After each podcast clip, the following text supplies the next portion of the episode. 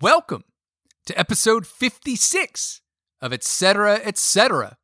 I'm your host, Og Stone. Been a bit of a hectic week here, but through it all, I've finally found the time to explore Nikki Sudden's discography properly. And there's some real gems in there. I recommend checking it out, especially Pin Your Heart to Me has been on my stereo quite a bit. Some other cool stuff was that my friend Stacy spied a copy of my Nick Cave's Bar memoir at Northshire Books in Manchester, Vermont, and sent me a pic of it. If anyone wants to send pics of you reading Nick Cave's Bar, if you see it at a store, I'd love to put them up on my Instagram, so please do. Oh, and I'm looking for a copy of Nikki Sudden's autobiography if anyone has one they want to sell.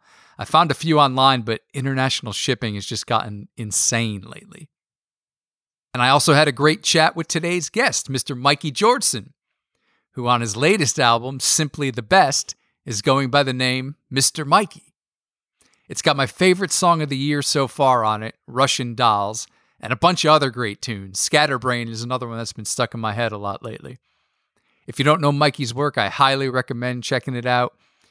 David Devant and his Spirit Wife, and the Mr. Solo, Civilized Scene, and Carfax records. Actually, the last Carfax record has a tune Mikey and I wrote together on it called Straight Face. I've always thought Mikey was a musical genius, an incredible sense of melody, and always interesting lyrics, so it was an honor to collaborate with him. We've also done a short comic together a few years back, The Knowledge of Princesses, which is, uh, you can find it at ogstone.com. And Mikey sang the great lingering backing vocal on my last Young Southpaw single, Ouroboros. I've interviewed him a few times over the years, back in 2008 for the Cheap and Plastique fanzine, and then for The Quietus when the Civilized Scene record came out. And he was one of the first guests on the Etc. podcast last year when Southpaw was hosting it. So let's get to it. All right, we're here today with Mikey Georgeson, who is looking fantastic. How are you doing? I'm good, thank you, Org. Thanks for having me. It's lovely to be here. Oh, thanks for coming back on the show. Last time it was Young Southpaw. We seem to have switched places. I guess because there are audio listeners as well. I will describe you are now wearing some very cool shades, a la Mr. Southpaw, Oh, and a, yeah, yeah. a captain's hat. It's a, yeah, it's a captain's hat. Um, well, these we I recently filmed a video with uh, Professor, who was uh, drumming on the album, Mr. Mikey, which is my name now for this, I guess. but um, yeah, this look all came together very swiftly in the morning. A visit to the dressing up shop, looking for helium balloons, and uh, there, there it was, the captain's hat, and, two pairs of aviator shades. But You seem to have Yeah. a, some sort of mystical relationship with uh, dress shops, as there was the Mr. Solo on Holloway Road years ago, was there not? Oh yeah, yeah, yeah, yeah. But the whole thing about dressing up is uh, it, it's interesting actually. You know, one of my earliest memories is uh, my sister's dressing up party. My sisters were both older than me, and I remember a sunny day in the back garden by the sea. Seemed the garden seemed to be full of beautiful girls in dressing up costumes, and and I was too. So um, I I kind of say that as a way of avoiding being a part-time punk. You know, I don't necessarily dress all the time like Mr. Mikey, but uh, dressing up is part of the material vitality of of life. That's the the ritual of of finding temporal substance you know, creating meaningful moments within life. And uh, yeah, we met a lot of happy people on our quest, which we I might tell you about as we go on. Yeah, I I'm curious. I'm right now. First off, I want to get to the bottom of the uh, the name change, Mister Mikey. Yeah, well, that explains it, I guess. Uh, In a again, way, it, it's like a contingent moment of happenstance. Uh, so that was walk- real. Yeah. Uh, listeners, we're not looking at the album cover, which is uh, Mr. Mikey in front of a Mr. Mikey ice cream van. I thought yeah. that was photoshopped. But no. I, I, should have known better knowing you that, yes, there would have been some moment of yeah. happenstance. Yeah. And there was a kind of upsurge of felt intensities. And, uh, you know, it's not, I'm not promoting sugar, sugary cold snacks. It's just that that feeling of uh, the potential for the emergence of change uh, for a child. An ice cream van, some, well, for me at least, it it it had that felt intensity about it. Um, so yeah, when we we found it, by we were walking along, and there it was. And then I remembered that I'm ordinarily called Mr. Solo. So, and I've had this whole bullshit thing with my name all my life. So w- why not uh, make Mr. Mikey a kind of fictional reality in becoming? Um, so that's something that I, I enjoy. It's kind of, like I'm saying, it's sort of making these moments of experiential joy. Yeah going with the inverse of that, if you were eating some ice cream while dressed up, would you fear spilling the ice cream onto said clothes? Uh probably, yeah, yeah. I don't know. Um, Over but- the pandemic, I got really into undressing for dinner because I I was eating lots of soups and liquids and I and spicy like kimchi's and I didn't want to spill them. I bought these really comfortable white shorts, which if you know you're stuck in your house all day. Yeah. You know, you want to be comfortable, and they looked cool as well. Sort of argyle design, but I would take them off whenever I went into the kitchen to eat, so I wouldn't spill on them.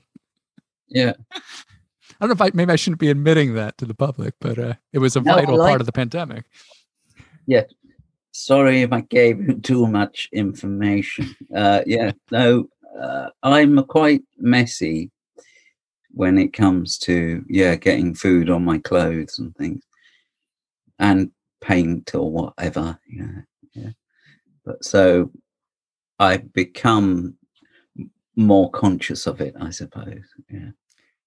I realized that when I finally was in the presence of other people that I could just pay a bit more attention to what I'm doing so I won't spill and not having to, you know, get as naked as I could in front of them. yeah. I, I know what you mean though. E- eating and not making a mess. it's, it's very English, I suppose. Yeah. The the ice cream fact of it too, though, there's something. There's a, a connection with pop music there, with the sweetness, as you mentioned, and the sort of uh, joy yeah. it brings. Yeah, yeah. I think I I met Mark Mark Morris, who was in the Bluetones. He gave me his album. I think that had an ice cream on the front. Yeah. It's sort of throwaway sweet. Is that yeah. Yeah. I, I enjoy it. Yeah. I, I yeah, a, ni- a 99 is a thing of beauty, I suppose. It's and it's a completely contingent design. It's not designed, is it? It's just how it comes out oh, you've got a cone and some soft ice cream, and oh, look good with a flaking, but it ends up looking like the perfect design. it does. Yeah. But, Which, uh, yeah. Sorry, go on. That's kind of uh, what I mean by possibly that's material vitality. You know, something seeming intended because it's made with felt intensity but but the songs on the new record are anything but throwaway.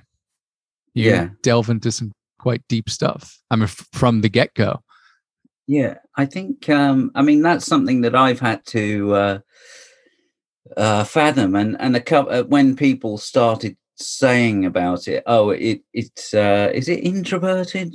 Uh, you know, there's a sort of in in introversion about some of the lyrics um, as well as an openness.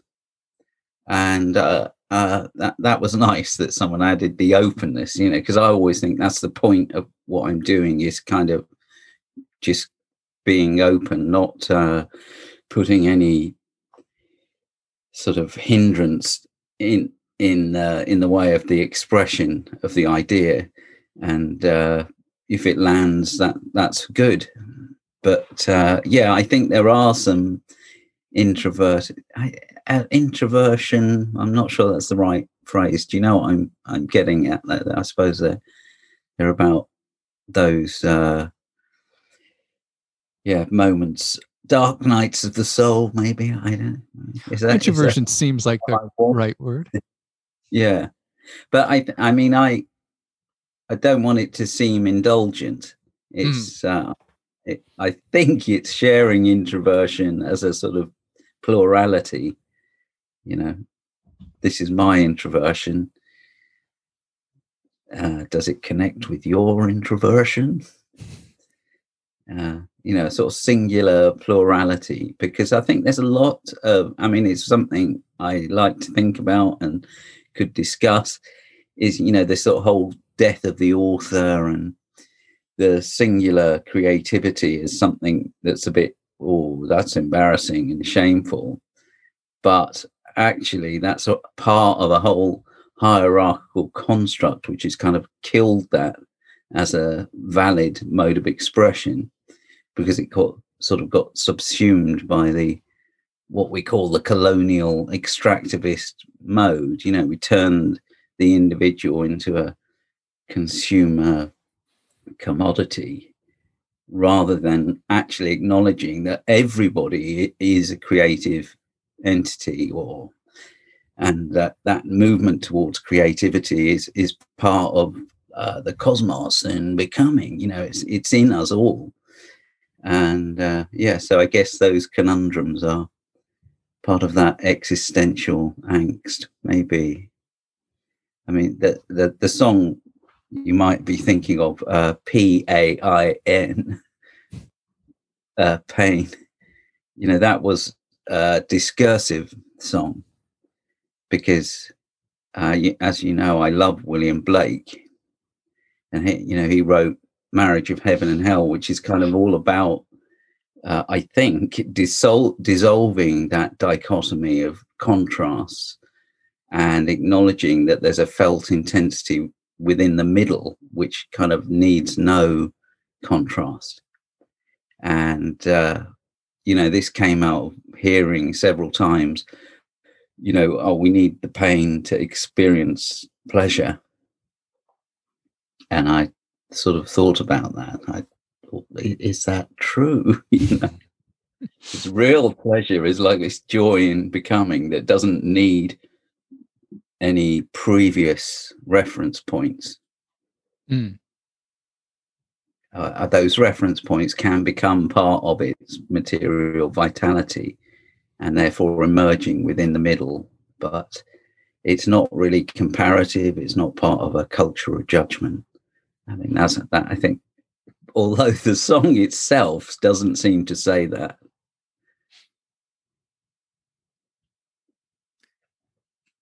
You seem quite fond of the song. I was wondering. I mean, you've given it, you know, the lead off track on the album. Oh yeah, yeah. I think, uh, yeah. No, I keep moving online. I sort of I think on on the on the uh, CD it's track two, but I moved it back to track one online. And I think what it was is uh, my friend Ashley Hames, who made the documentary about Devant, came on tour with us in the sort of uh, late in the late nineties. Um, he just contacted me and said, "I love this song. I've made a video for it," and uh, it totally reinvented the song for me, seeing it as that video and um, I, I, was kind of able to enjoy it in a way that I probably, you know, I couldn't do when it was just the music because it was mm. too much of me. And see, seeing all those uh, TikTok people dancing to it, uh, it became quite emotional. you know, I had that sort of, I, I could uh, have a, a subjective experience of it. Interesting. Yeah, because the video, you're not in it at all. Am I right? Or it's, it's Well, mostly. Well, yeah, yeah. Well, but Yeah. yeah, the um, Yeah. it is all TikTok people. Yeah. Yeah. No, I'm not one of them. What What's the first song on the CD? Um, it picks up CD. Uh, I'm gonna have to put my glasses on. Costume change. Ah, uh, change of scene, which is the song we've just made a video for. Um, Is this what you and the professor were doing? yeah, and uh, yeah, I because we've made a video for it, I've been listening to it a lot, and uh, it's sounding really hefty. I'm pleased to say, you know, it it bears repeat. I think it bears repeat plays, you know, and I love uh, Graham, the professor's drumming. I mean, he he and I formed. You know, we were the original members of Devant, and and it was just like a really close friendship. Really, he would come round my house and drum and on a suitcase. Uh, I think the kick drum was the suitcase that the snare was carried in. Yeah. Excellent. And, and I think one. my songs at the time were probably terrible. But, uh, you know, Graham, the professor, was always exceedingly encouraging. And I think that's interesting, isn't it? Because it allows it to grow and develop. And uh, that's that's what I might call, you know, it's like an affirmative position instead of going, oh, don't do that because that bit's shit and uh, sounds like that. Uh, you know, like you end up talking yourself out of everything. Hmm. But what happened with Devant is that we arrived at a place where we could write songs about anything and make take any shape to the songs um, rather than sort of being within a sort of indie pop idiom.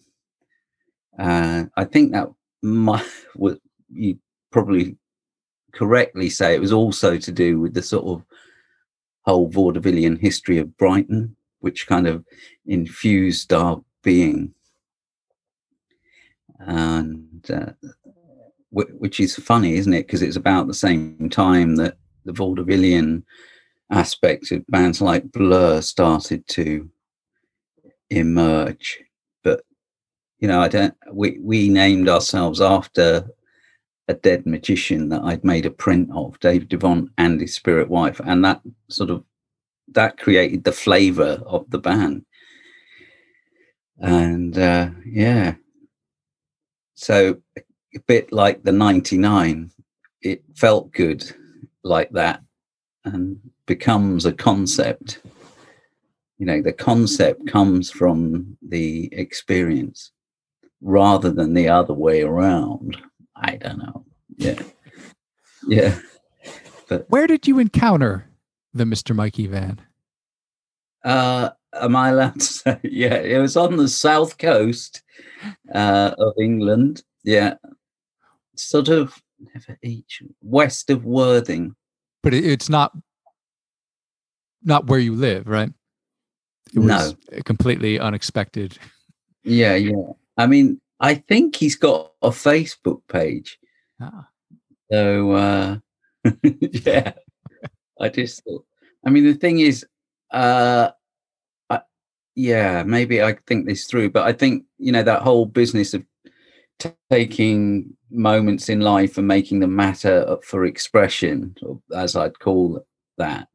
Uh, it meant I thought, no, sod it. You know, I'm just going to do this now rather than think, is it a good idea to name myself after an ice cream van?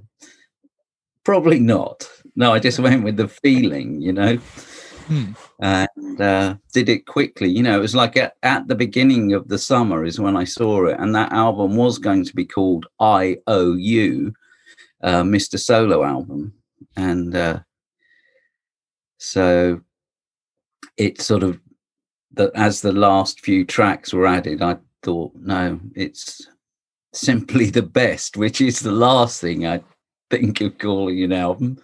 But because it was on the ice cream van, I had to call it that. now you have two covers on the album. Were you tempted to cover the Tina Turner song "Simply the Best"? Uh, no, I mean it would be quite good if I did, but it's mm. not on "Simply the Best." I love it's it on when, the next now. Yeah, that's the best when title tracks appear not on the album with that title. Yeah, like as a B side or on the next one. It's, it's "World Shut Your Mouth." Is that two albums later? Uh, the song yeah. came on Saint Julian. Yeah. yeah. And uh, Houses of the Holy was on Physical Graffiti. Um, there's other like great examples that I, I'm yeah. drawing a blank on right now. But I like that though but a cover version. yeah. I don't think it's been done before, the cover version. uh, I mean, I got a lot of respect for Tina. I think she, I, I saw her live on the telly the other day. Yeah, she's, she's got uh, felt intensity. Mm. Yeah. So, so there. I bet. Yeah, I mean, I'll give it a go. Walk. Watch this space. Excellent.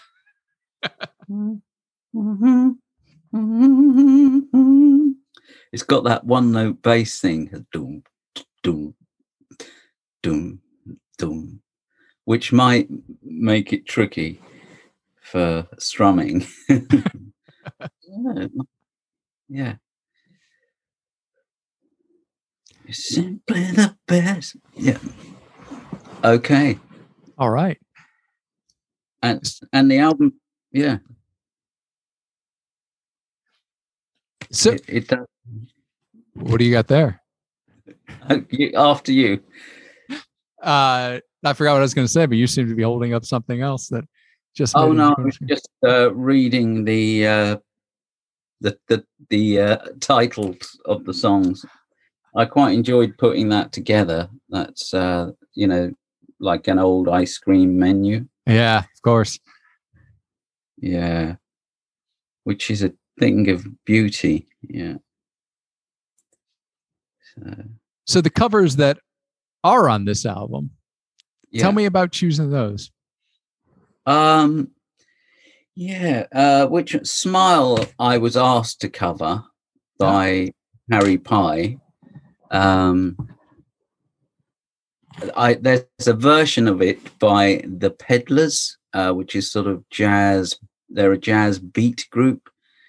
Uh, I, I love them. The singer's got a very distinct voice, but their version of Smile is out of this world. Um, so I think my approach to cover versions with with that one, it's sort of like I picked up a book and it had the chords and the lyrics in, and uh, I sang it. You know, so it's kind of very direct. Just like seeing what comes out of me when I'm presented with that information, the chords and the lyrics, and and then I have a go at it.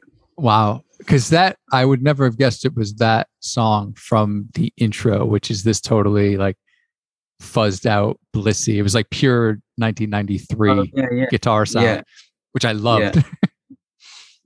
and then it goes into smile, so it was this sort of weird disconnect, but it totally works.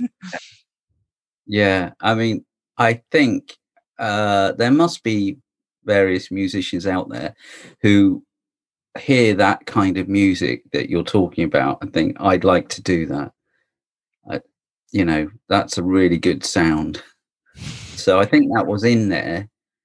But I just thought, well, here's the chord. Let's all play the chord, which is what that sound is. You know, it's like every instrument is playing that chord, mm.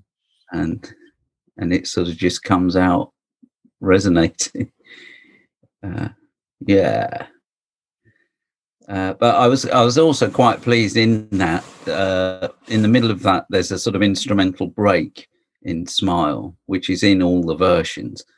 and it was good excuse to dig out the Casio VL tone to do the the solo, and uh, I, I've given it away now. I'm I'm going to turn the light on, or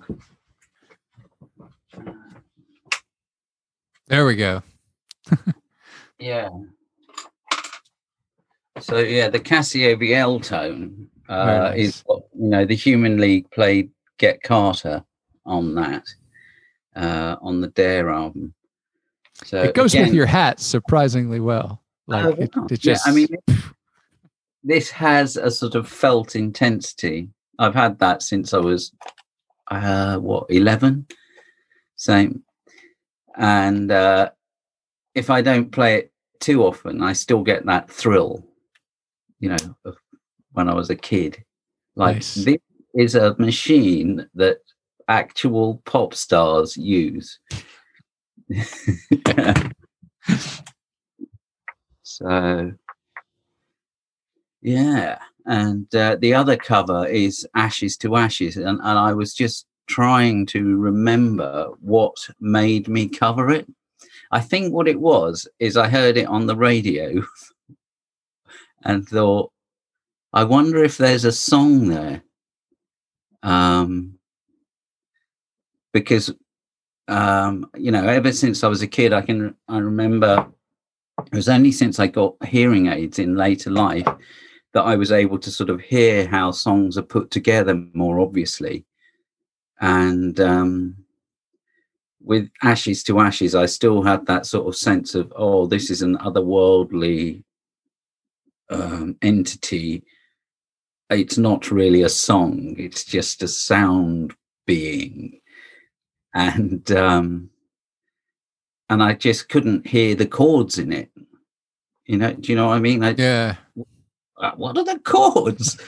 so I searched it up, and um, lo and behold, there are chords, and it's a song, and it's it's very like a Bowie song, but because it's got all the you know, you Yeah. you don't really notice.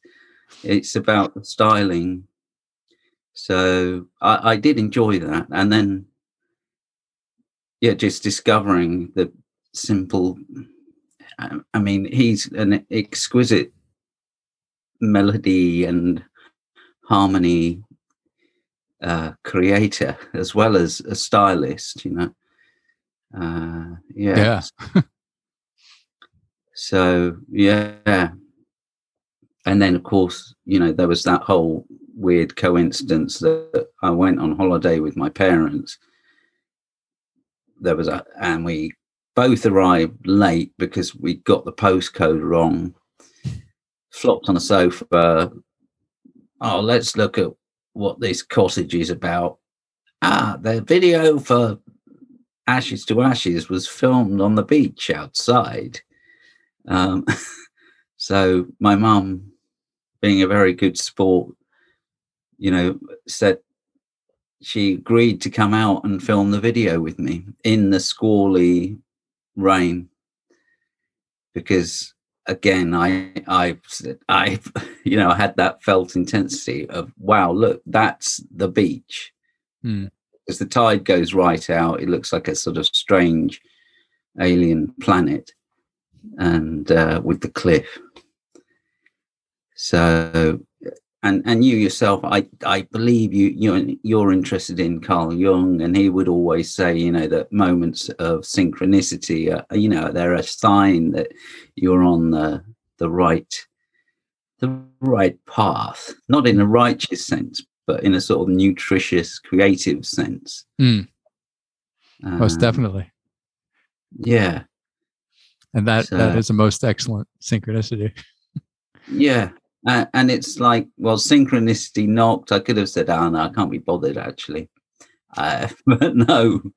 Yeah. It, it, uh, yeah, it worked out really well. It was lovely.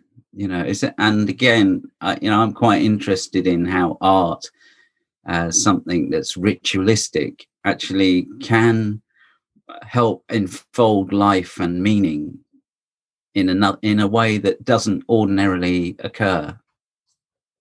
You know, so d- making that video with my mum as a piece of ritualistic art to- totally shifted our the dynamic and the relation between us for that sort of uh, emergent uh, creative moment of becoming it was good you know i think my mum really enjoyed it and i did yeah.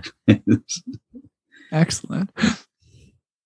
Uh, yeah and of course uh, the equally big thrill was just like suddenly having an entity come into my head and tell me how to make the visual effect on the video that was the same because it was such a strange convoluted way of making it I, you know originally thought oh there's bound to be a filter that i just press and it will instantly look like ashes to ashes but uh, lo and behold there wasn't uh, not so, yet you got to imagine but, uh, I could I could make one. Yeah. So essentially, it's just like a layering with green screen, positive and negative, and press the button, and then it, it was like, wow, that's it. you know.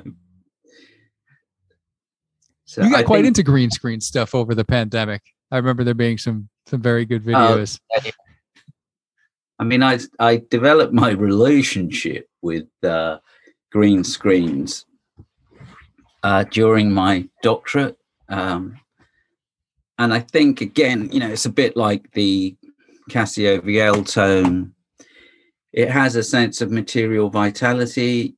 Uh, the green screen to my generation is just like an impossibly magical thing. I mean, maybe not to everyone in my generation, but like the way it kind of makes this instant tapestry of uh, experience.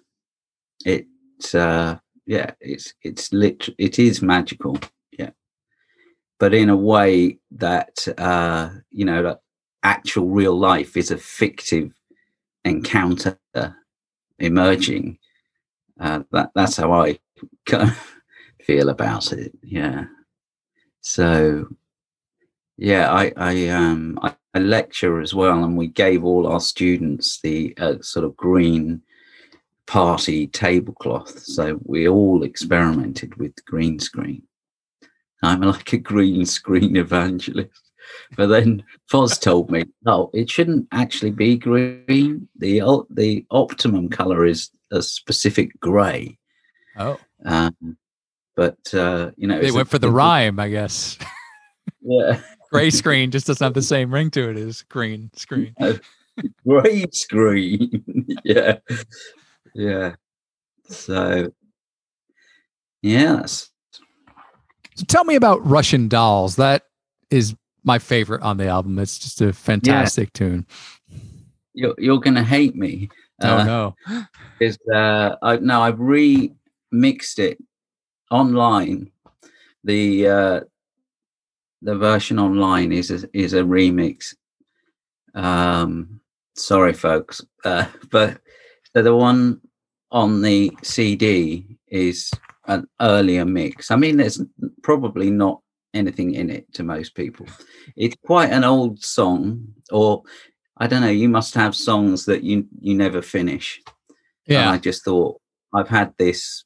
You, I think you knew. I remember there was had, like a minute long version on corporate yeah. records at one point or something.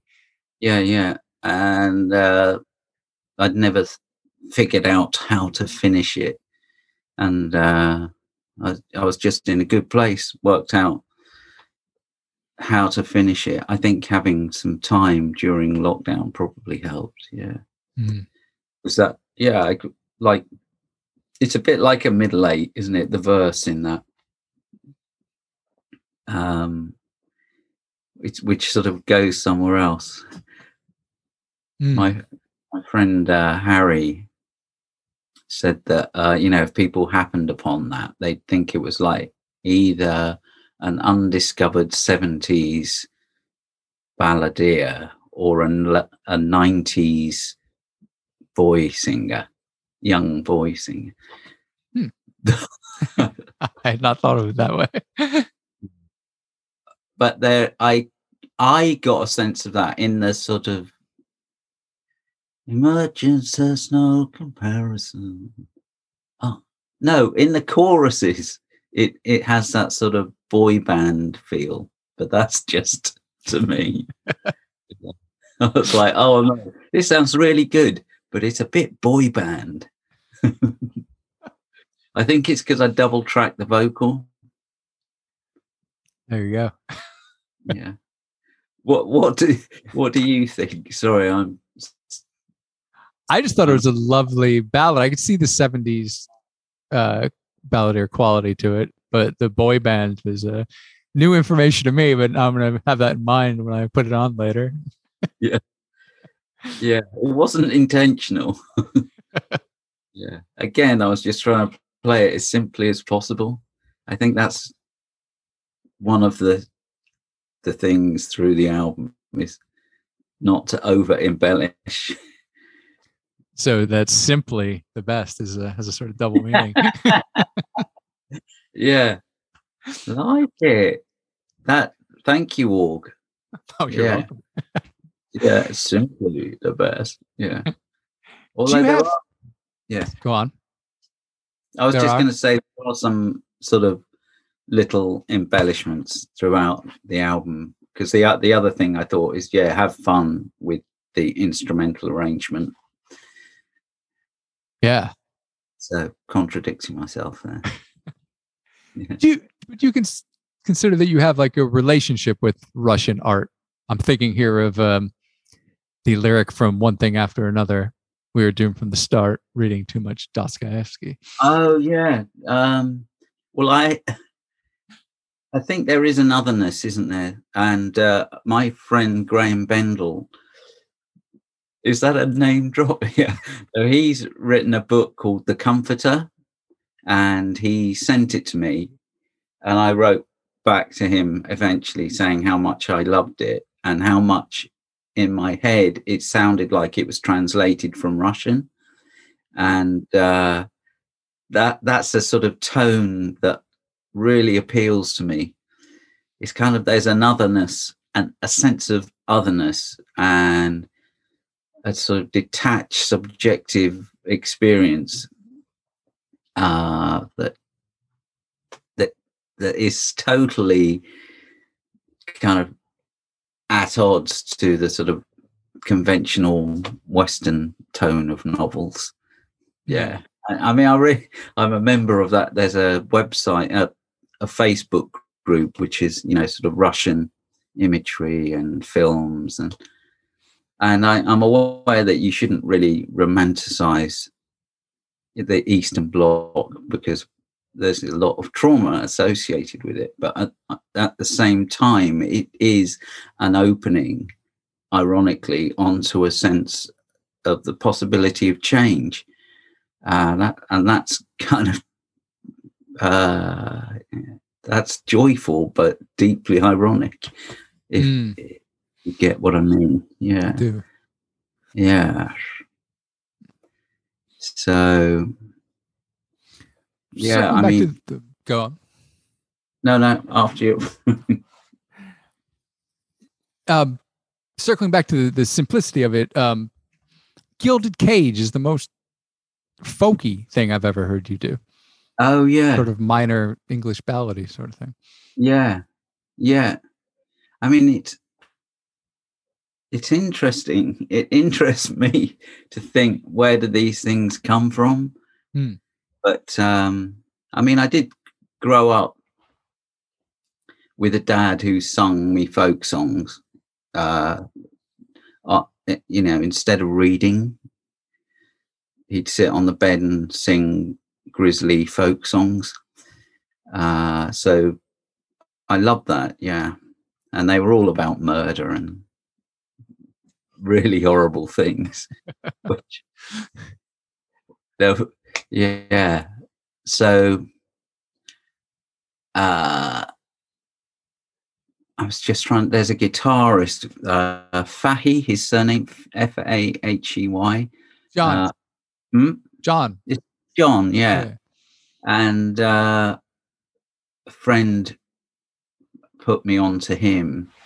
Uh, the friend who put me on to him, uh, I've got his.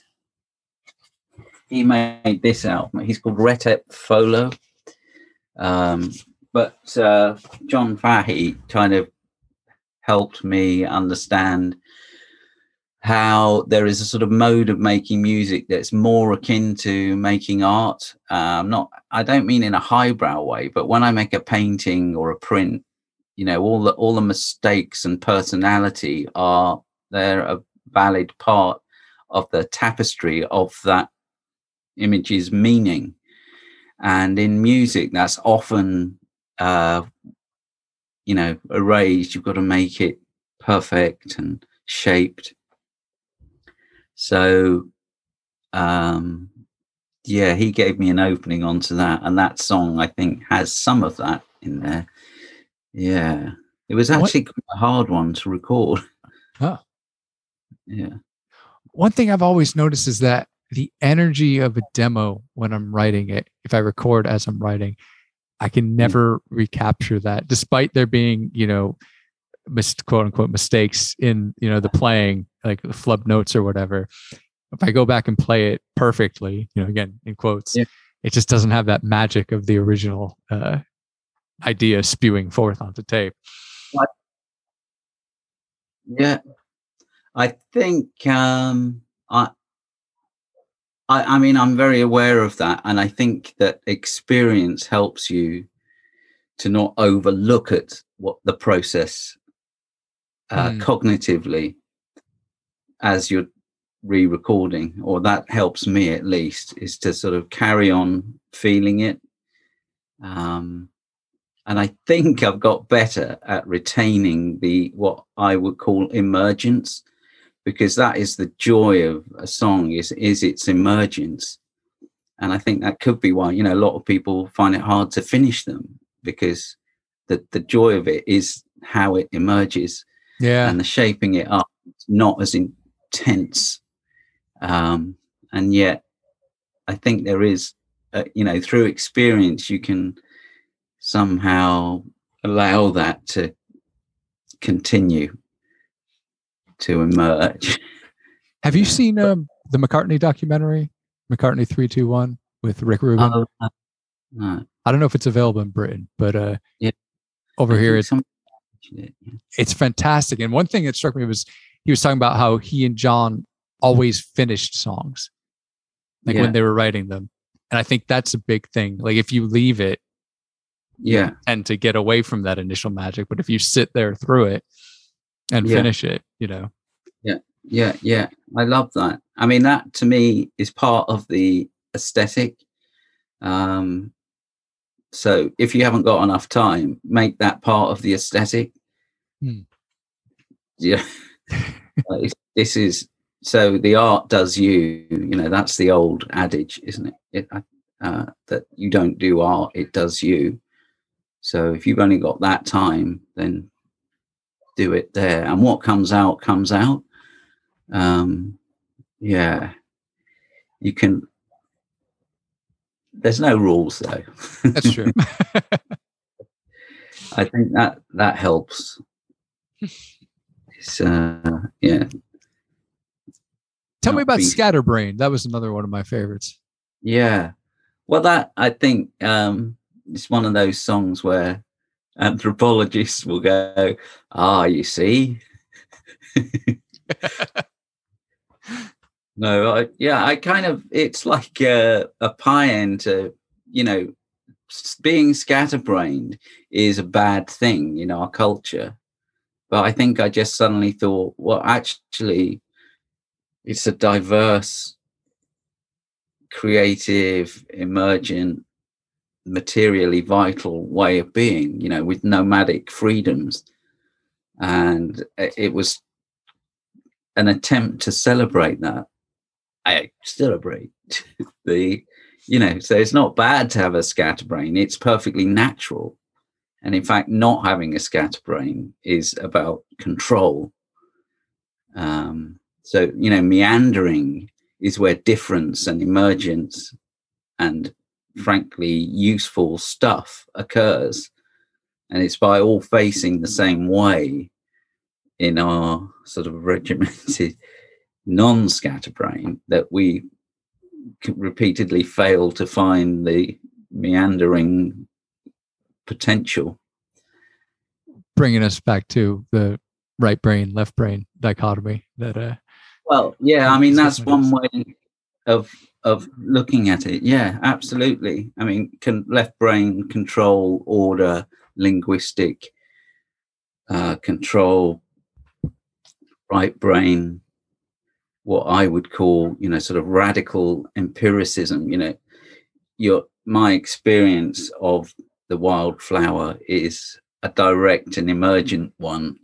It's not a flawed version of a perfect flower up in this transcended space. It's my transcendence comes from that real contingent experience.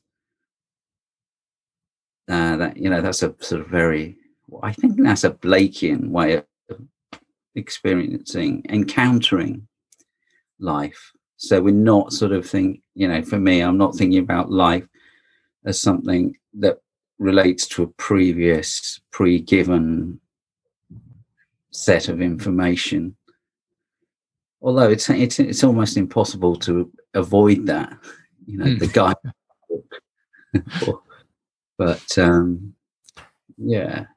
Have you read finnegan's wake? No. I i must. Are you familiar? Uh vaguely yeah. I'm sort of working up to it i think. I've i've had no, it for very important to uh, marshall mcluhan who i love you know, part of his whole sense that as uh, beings or becomings, we inhabit uh, an acoustic 360 degree space.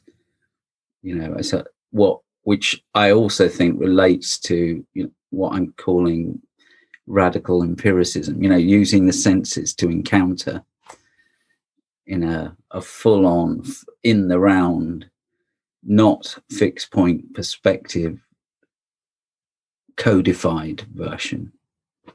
And uh, so McLuhan gets that from Finnegan's Wake, I believe. Excellent. Yeah, I Finnegan's started. Awake. Yes, I started yeah. it last week after you know 15 years of wanting to read it and having read a lot about it, and it is just wonderful. Um, and I find I have to read it aloud to myself as I read it with my eyes because it's meant to be perceived, you know, both ways, you know, visually yeah. and orally. But it's all about it's kind of like just the, the language of just before thoughts enter into the being as thoughts and language. It's a sort of like, you know, the wow. uh, everything that goes into what comes into, you know, emerges as a word because there's so much yeah. plurality going on. It's it's I I'm loving it. So I think you might as well. Oh, that's brilliant. Yeah, I can see that in in your work, org. Yeah, the sort of relationality and uh, the meandering. Uh, yeah, I, and I think you know I don't want to sort of go on about it, but it, a while a, a couple of years ago I did a show and I read some stuff and the people there said, "Oh, I hadn't realized before how important emergence was to your work," and uh, and I think that that is the sense of longing that we have. You know, we feel that joy of emergence, but then once that's in this realm of uh, civilized, progressive order, it entropy begins, and uh, yeah, you know, so how do you remain indigenous to nature and remain in the realm of emergence where you're not basing your culture on a pre-given judgment um, you know the words are these carriers. Words didn't know they were going to become so important. They just thought oh we'll fill in for a bit. Yeah this is good. Oh no we're we're fucking everything you know so I read somebody describing Finnegan's Wake as um, Joyce's belief that the fall of man coincided with the fall into language, which I was like, yeah, that, that's yeah. very good. yeah, I it's um the shame of equivalence, you know, and uh, uh, culturally, that, that's why you know when I write songs and we write songs, I think that is a realm of emergence, you know, and it's not completely about linguistic order and uh, controlled sense. So that that's what it is for me. But uh, that's yeah. something I've always liked about your songs is that I'm often surprised by the lyric of what the rhyme is. It is not expected. Yeah. Well, an it's an opening onto something other than the you know what's the word? The homogenous mode yeah of and i think uh, a lot of those 60s pop writers you know they sort of drew upon nonsense verse because that again is an opening onto something that is more about feeling and intensity the the feeling of language. And i think uh, even with william burroughs you know in the cut up it that's about the materiality of words and reclaiming that because that's that aesthetic and feeling is essentially i i think and other people think i think you know that that's how stuff works. And all the codified stuff is kind of uh, a, a toehold that helps us to navigate Hmm. so um, cutting language up like Burroughs makes it more vital again. It creates a felt intensity. And i think i've always sort i don't know because i've got hard i'm hard of hearing perhaps i've always had that relationship with words that i i don't hear them fully. So they're more malleable and sculptural perhaps i uh i revisited uh steve aylett's work recently um Ah. lint you know some stuff i had read years ago and just uh, there's always more to find it. And i i love the bit in lint where uh jeff lint is visiting burroughs and takes the cut Oh. pieces of poetry on the floor and rearranges them back into their original structure. Yeah. Wow. I mean whenever i uh happen upon steve aylett i feel like i need to get back in my box because he is a total he's a genius. Uh, i love his use of words. And uh is it called the true true original? The heart of the original? Yeah. Yeah I- i think that's phenomenal. Yeah. So hats off. Literally. Yeah. I remember you introduced me to him um, after a gig way back when you did with Keith Top of the Pops. We were talking about books afterward, and you're like, "I work with this guy. You should check it out." And then I got the lint, and I was just blown away. oh wow yeah yeah We were talking about '60s songs, and um, "She's My Agony Aunt." That verse, Ah. especially to me, is very '60s pop. Yeah. Um, did you notice it? Is it? It's. Uh, that's a moment on the album where I I thought, you know, I really like it sometimes when people put a track on that's a bit. It's just the guitar. I think I recorded the guitar and vocals at the same time on that. Um, so,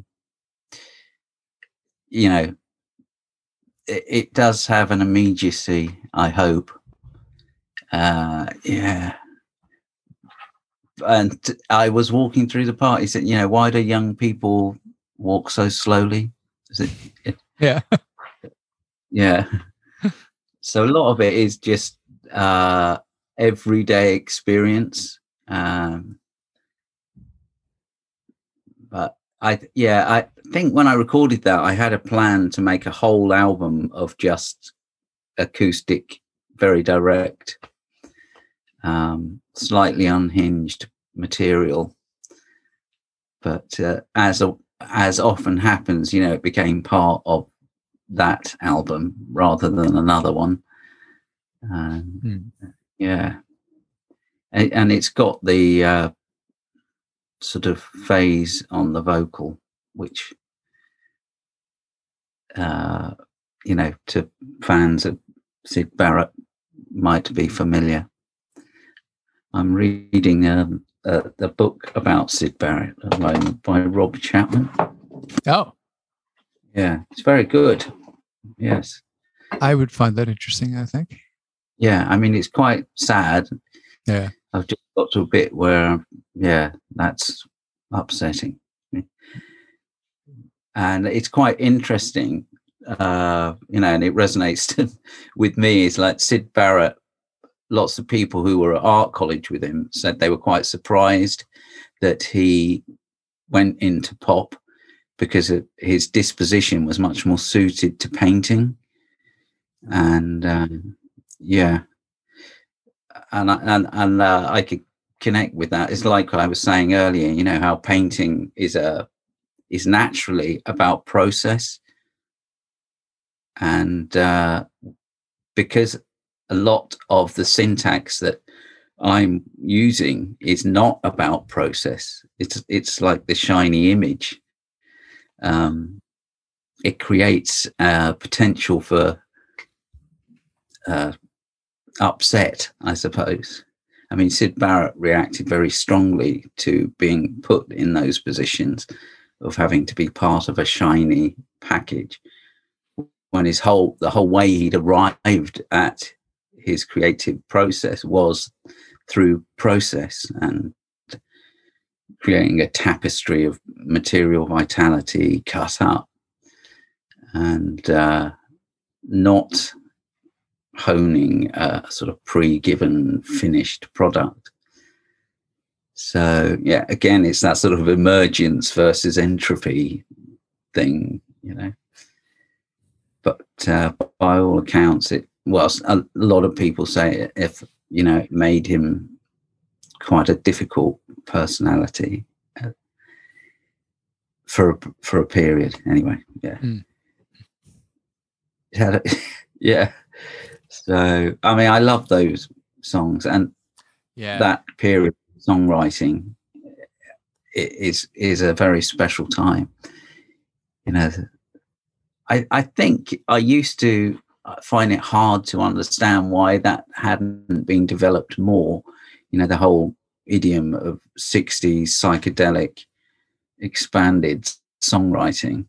You know, I remember thinking, oh, like I am the walrus. You know, that's just like the pinnacle of pop writing but we've gone back to this sort of conventional uh, pre-given linguistic structure of songwriting um, and uh, my boys used to have to listen to nuggets you know the sort of psychedelic compilation Hmm. in the car quite a lot and i think a lot of those songs have that sort of combination of uh, sort of expanded psychotropic encounter, but also with the everyday. Hmm. Yeah. Yeah, yeah, you, you make a Yeah. very good point about that being uh how how to go how how it, that kind of got dropped from uh you know mainstream pop Yeah. music. Whereas the, you know there are quite a few people who I listen to who continued with that. I mean, Robyn Hitchcock probably the first one that comes to mind Oh, yeah, yeah. lyrically. yeah. But yeah, Yeah. it would it would be nice to hear more of that sort of thing. Yeah. Well, I just don't think songs have to make sense. I mean, but you know, they have a sense, and uh, the obvious example is you know Bob Dylan, just like massively resonant songwriter who managed to sort of weave meaning and a visceral aesthetic together. Um, and I can imagine that's why the Beatles felt quite competitive with him because he he opened it up in in that way. And and I think um, as you probably know, you know, with songwriting, you can be quite explicit, but uh, sometimes you just have to go with the aesthetic and the the sound and the feel of, of the uh, the words Mm. And a meaning emerges. Know, it's a ritualistic uh, uh, what's you know it's a way of deciphering meaning through ritual. Sometimes i mean i've spoken to eddie argos from art brut about this. He's you know because he's totally the opposite i think. You know he's think i'm going to write this. The song is about this and it's going to be this. Um whereas uh i think largely i set off and find out what the song is about through making the song Yeah. and I mean, Eddie's probably far more intelligent than me in that he can do that. You know, my intelligence comes from below. It's, or if I have an intelligence, it is from below and it comes up. And if I'm lucky, it's like, oh, that was that was quite articulate. You I know? often have a thing where like the lyric will emerge and I'll fight with it because I don't, for some reason, I don't want that to be the lyric. Though deep down, I've, you know, I know I need to accept that that is the lyric. that is what this song is, you know, how it's becoming. Yeah. It's quite an odd, I don't know why, what that block is, but I, I come up against it quite a bit actually. But then you realize that no, no, this is, this is what it is. And this is how it shall be. Yeah, that's interesting, isn't it? I mean, I, I often think that's my cognitive controller um, who's thinking about what other people think. Hmm. Um, uh, uh, yeah. And I have to be very careful that I don't try and take too much credit and get carried away with myself. Oh, that was good of me writing that song. That was because it doesn't really work like that. You know, the the bit of me that is reflecting and post rationalizing was not that involved but Hmm. it bit of me that likes it when people say how much they like the song yeah thanks uh, you know i don't really get it but you know and i'm not afraid to not understand it and for people to tell me uh, that that emerges in the song and, and i hadn't really noticed Hmm. Yeah. yeah so So there are a couple more songs on the record I wanted to ask you about. Um, Yeah. We're all in love with Kate. oh yeah i mean we are. Yeah. No i had a facebook crush i think when i wrote that. Uh, but then it quickly emerged that there are various kates throughout my life. And uh, Same here, actually. yeah. And the funniest one was yeah kate pierson from the b-52s I was going to ask about her. I saw the uh, your tweet about it the other day. Yeah, because um, my next door neighbor's sister, Kate, God bless her, um, she was called Kate, and, and she looked like Cindy in uh, Cindy Wilson, Hmm. but I I therefore thought Cindy Wilson was Kate. Ah, but until I was about 51. And I'm a big, big fan of the B 52s. And I thought Cindy Wilson was Kate Pierson all that time of buying. I don't know how I not managed to see that they weren't who I thought they were. But uh, yeah, I was reflecting upon that the other day, and I realised that how Cindy Wilson and Kate Pierson were potentially a massive influence on me. Maybe more, you know, maybe more than Fred. The although you know because he had the moustache and but their, it was their love of wigs. They they were very strong, emotionally resonant performers but they weren't afraid to change and cut into the sort of seriousness of emotion and, and, and mix it up. And that, I think uh, that tone uh, has stuck with me. Yeah, because some of their uh, performances are very uh, emotionally unsettling. You know, give me back my man, and it's, it's powerful, powerful stuff. But in a way that you don't really hear from other bands. You know, it's, Mm. it's not a sort of broadcast emotion. It's more of an effective frequency. Yeah, a felt intensity. Yeah. So uh, other Kates. what? Who are your Kates? Oh, uh, actually, I I got this is like the first page of uh, the, my memoir I put out, Nick Cave's Bar. Um, the first page de- lists all my Kates who were um ones I Really? knew in real life. Yeah, because it was uh each chapter I named after Nick Cave lyrics because we were looking for his bar that never didn't actually exist. But first chapter is I want to tell you about a girl, and the woman who told me that Nick Cave owned a bar in Berlin was named Katie. So I uh, I led up to her with the list of my Kates. Wow, that's funny. that's uh, a nice moment of synchronicity. Yeah yeah and that that track's got the professor drumming on as well Nice. i, I love the one i don't know if you've noticed but the professor shapes a track with his drumming it's different to have it yeah no uh, i've always thought he has a very empathetic way of feeling the song in his drumming and i love the way he steers it um, through his playing Mm. you know, which is yeah, he's he's enormous drummer. a lefty too. Oh yeah, yeah. And so I, I the weird thing is when he used to come around to my house, he had never played the drums.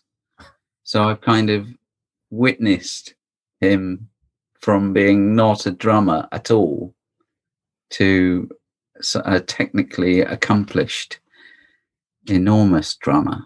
Wow, Yeah. excellent. Yeah. So there's a bit of a mystery there. It's like, how do you do that? you know. But uh, The other one I wanted to ask you about was "Seeping into Space." Another oh yeah, chorus I really like. the what? The chorus, another chorus that I really like. Which bit's the chorus? it's like, Uh, the major key bit, I guess. Oh, yeah, yeah, yeah. Because uh, I don't know if you gathered that that song was written on a workshop. I, I like that. A- it sounds a bit sort of cultish.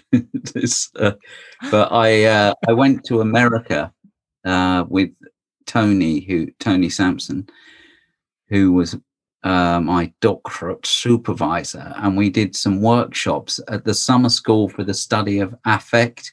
You know, affect as in feeling, um, and uh, encounter through uh, what I say is an extra embodied experience.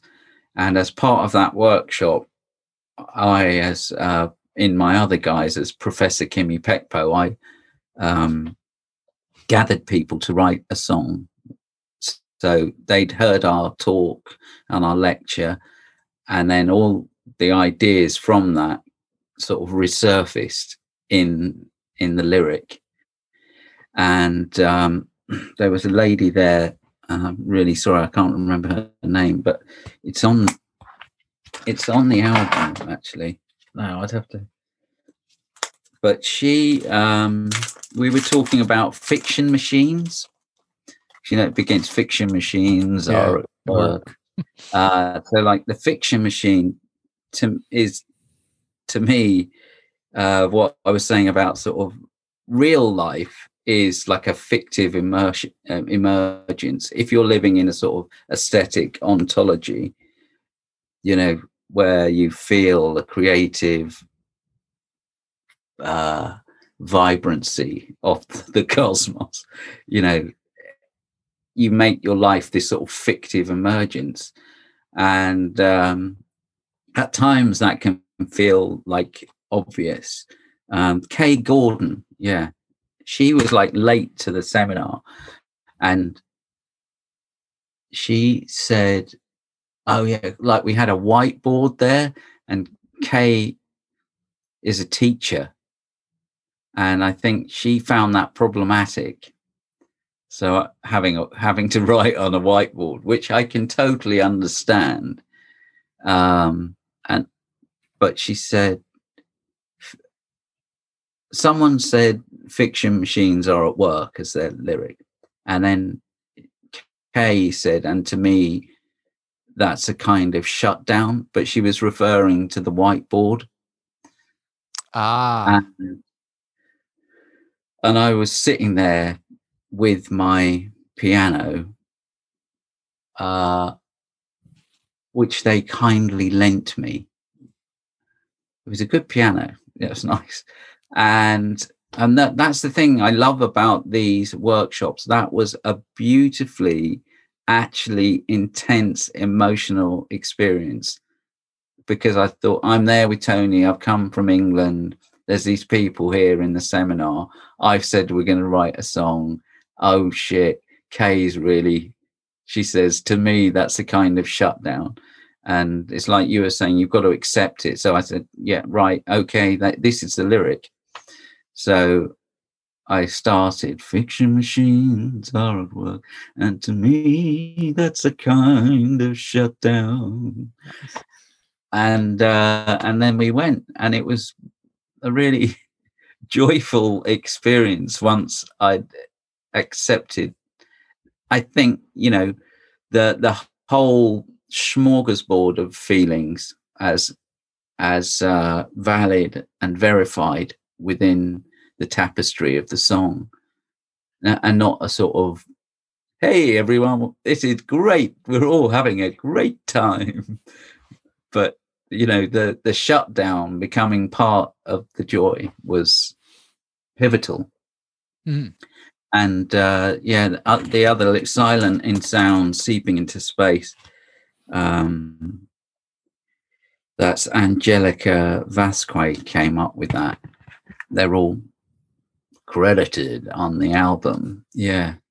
And what was beautiful is like uh, we're sitting there playing it, and Tony, who was my doctorate supervisor, just like plugged the guitar in and was playing along on the electric. He'd been in a band himself, but I, you know, it wasn't planned that we would do this in the lecture.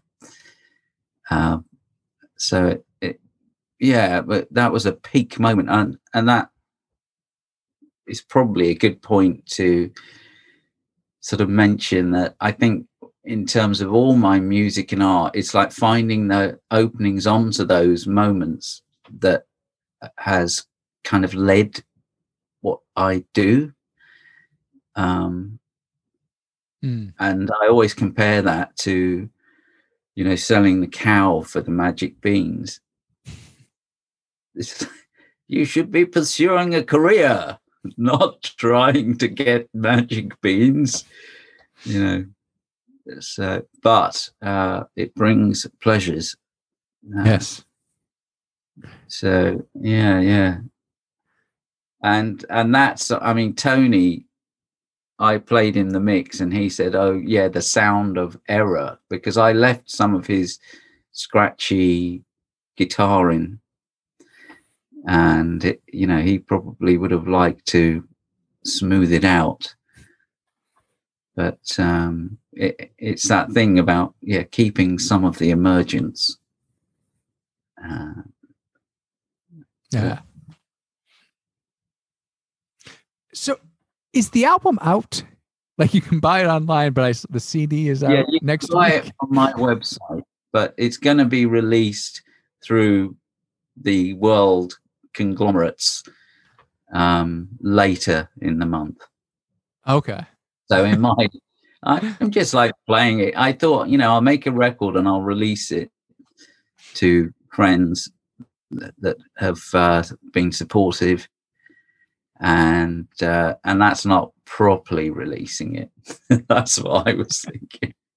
you know, I mean, these days it's so confusing, isn't it? You know, what is released? And I think in my sort of uh, striated order, you know, releasing it is when it's on iTunes or Mm. Amazon. and the CD is a different version than what's online right now, with a Wow. apparently different track order and a different mix of Russian dolls Yeah, yeah. for the collectors out there.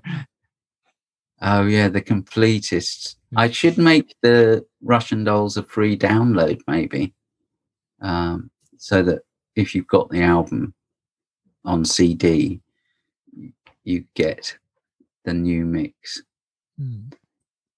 Yeah, I just wasn't happy with the vocal. I mean, that's the treachery, isn't it, of digital technology? Mm.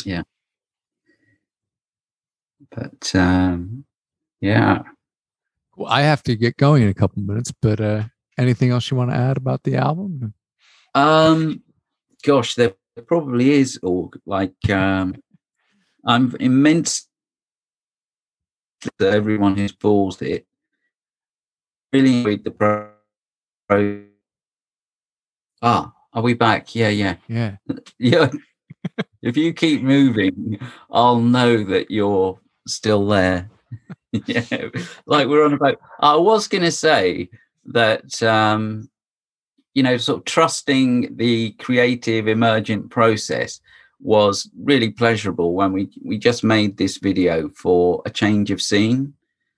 Um, and it's got the a lyric in it, which is a uh, you probably would have grappled like I did. Uh, let I, let's dive in a hollow submarine, and uh, it wasn't until I'd watched the video a few times I thought, oh yeah, like that's why he's wearing that hat. Um, you know, so it kind of all seemed to fit into place. So was it's the hat, a- the new wig. yeah, the hat could be the new wig. yeah. Um, but I think when I wrote that lyric, I I suddenly had this feeling that actually, if I could get past all this sort of preconceived ideas, Yellow Submarine is a genius song, and it's about we all live in a sort of oceanic brain in a aesthetic heightened awareness of cosmic aesthetic ontology. And that's what i think the song is but it's become a sort of sticker of psychedelia which you don't see behind the surface anymore um but you know it's in the town where i was born you know like jung's liverpool as a sort of city of dreams Mm. and uh, so I had a sort of half idea of I'm going to write stuff about Yellow Submarine, but instead I included the lyric "Hollow Submarine" in the song for change of scene, which I think you know it's like seeking an opening onto an, another way of relating and being. Which, yeah, I'm just an hmm. old hippie, I suppose. which is no no bad thing. Yeah, Sure. yeah. Cool. Thanks for coming on the show, Mikey. Yeah, that's yours. Uh, no, it's a total pleasure. Yeah, mi- Mr. Mikey. yeah. All right. Hope you enjoyed that. Always a pleasure to talk to Mikey. Do check out Simply the Best, which is out now. And much appreciated if you want to give young Southpaw's Ura Burros a listen. Don't forget to send me photos of you reading Nick Cave's bar. Thanks for listening. I'm going to play you out now on one of my favorites, actually, my favorite song of the year, Russian Dolls, off Mikey's new record. You and me, we're Russian dolls. One inside, the other soul. It's just a hot sheep toll. You and me, we're Russian dolls. We take the highs, we take the lows. We take the path to where it goes. I'm not the wiser, but no one.